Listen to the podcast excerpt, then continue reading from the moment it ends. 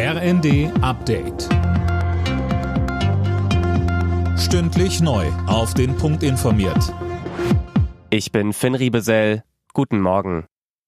Sollten bald alle Corona-Schutzmaßnahmen in Deutschland enden? Dafür hat sich Bundesjustizminister Buschmann ausgesprochen. Grund, mehrere Experten haben die Pandemie in Deutschland für beendet erklärt. In China gehen die Fallzahlen allerdings weiter nach oben. Die Auswirkungen sind noch unklar, sagte Virologe Martin Stürmer im ersten. Insofern kann es natürlich noch mal passieren, dass dort eine neue Variante kommt, die uns wieder mehr beschäftigen wird.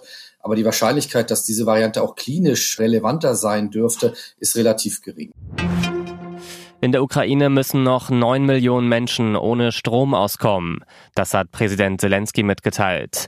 Die Reparaturarbeiten am schwer beschädigten Energienetz dauern weiter an. Unterdessen hat die Ukraine weitere Stromgeneratoren aus Kasachstan geliefert bekommen.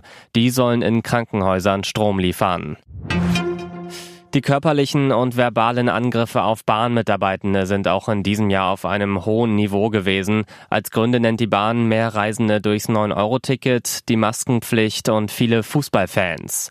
Die Folgen, so Cosima Ingenschei von der Eisenbahn- und Verkehrsgesellschaft, psychische und physische Probleme bis hin zur Kündigung. Sie fordert, dass sie immer mindestens zu zweit sind, dass man solche Dinge eben mitdenkt, wie Glasscheiben, bestimmte Sicherheit, dass man, wenn man Sachen umsetzen will, wie zum Beispiel das 9-Euro-Ticket, das Thema Sicherheit direkt mitdenkt. Das fehlt uns halt häufig.